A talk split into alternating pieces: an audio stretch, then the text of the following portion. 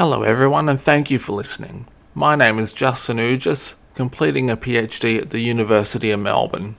This is the sixth episode in my series on urban climatology. Here we will take a look at urban green space. One trend in urban areas is the effort to try to increase the amount of trees or other green space in urban areas. Why is this important? There are many advantages, not just climatological, to urban green space. Perhaps chief among them are psychological benefits that green space brings. Numerous studies have shown that urban green space aids in improving the psychological health of populations. Another area is house valuations. Suburbs that have more green space have higher median house prices. But I will not focus on these benefits here, but rather focus on the climatological benefits. The most prominent feature of urban green space are trees. These have the advantage of providing shade, reducing mean radiant temperature, that is, the temperature we feel when standing out in the sun on a sunny day. This is almost always warmer than the air temperature. Obviously, that is the first benefit.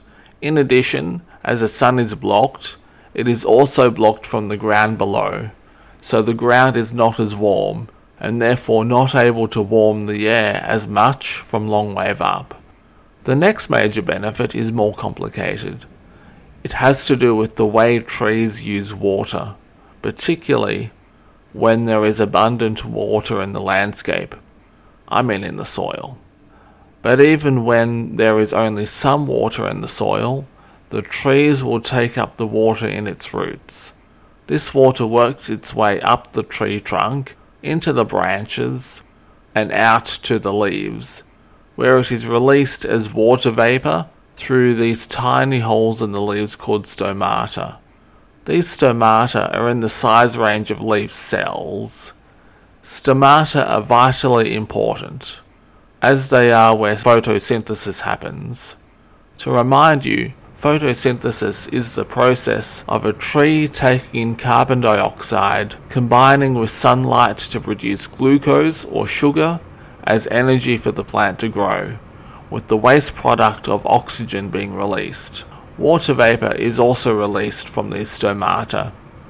This water vapor helps to increase the humidity of the air, causing more solar energy to be partitioned into latent heat energy thereby assisting in localized cooling.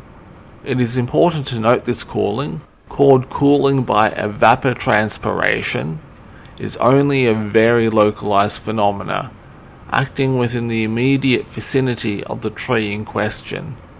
Even then, a magnitude of only 1 to 2 degrees Celsius of cooling may be expected. What I've described is the case for a single tree, in reality, the green space in an urban area is a lot more complex, right? So let's embark on a challenge and make things real. Let's imagine two trees. Same effect, but stretched out over at least twice the same area, depending on the wind strength. A clump of trees, perhaps? In this case, the cooling effect is still only in the proximity of the trees, not extending too far beyond.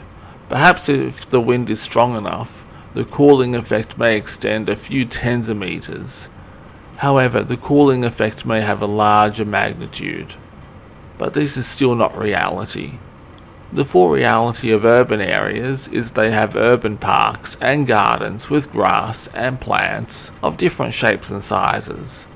In fact, it is unfortunately the case that true reality is too complex to fully understand, but we can have a pretty good understanding for the majority of circumstances. Let's then consider the situation of a clump of trees in an urban park with grass. The grass is important. But let's start with a single tree and grass underneath. The main difference is what happens on the ground. Let's assume that the ground surface is moist. We can do this because the ground, being covered in grass, is classed as pervious.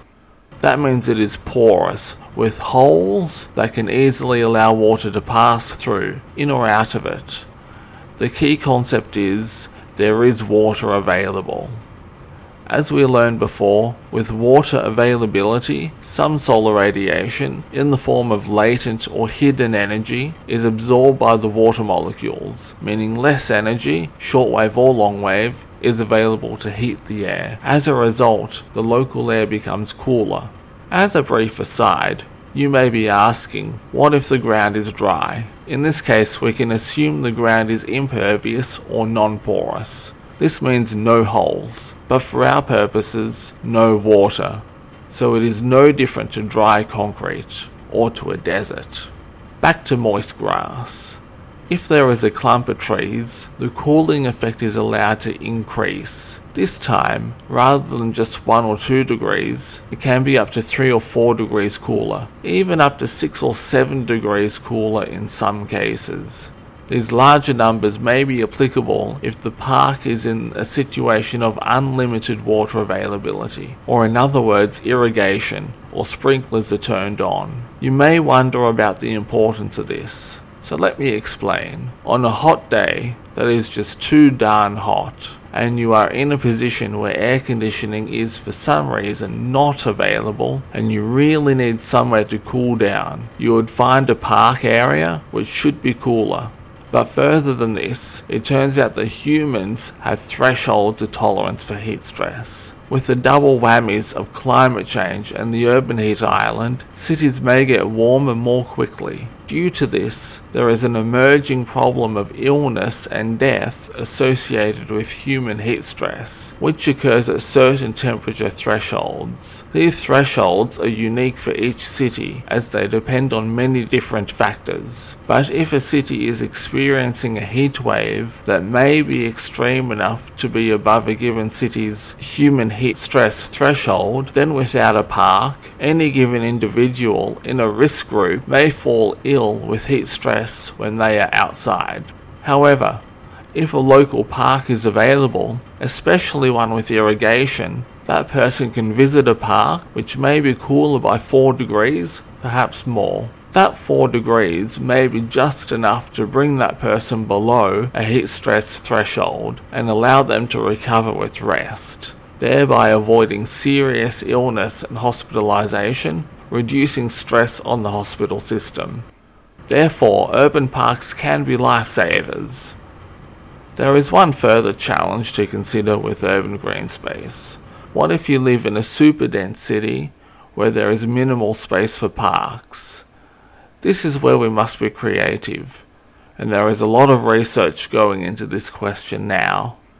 Now we may have things like green walls, green roofs, and finding creative spaces to plant trees and plants. This may be saved for later. In fact, this will be the topic of our next podcast. So, after listening to this podcast, if you can, take a walk and go and visit a park. Does it make you feel cooler?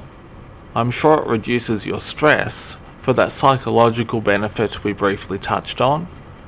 The park may not be irrigated or may not have many trees, so it may not feel that much different. Then again, it may have just been watered or still being watered, and even without trees may be noticeably cooler. You can probably even smell it. Even cooler if there are trees. Okay, that will do for now. Again, thank you for listening. This has been the Urban Climatology Series, Episode 6. I'm Justin Ugis. Thanks, and bye.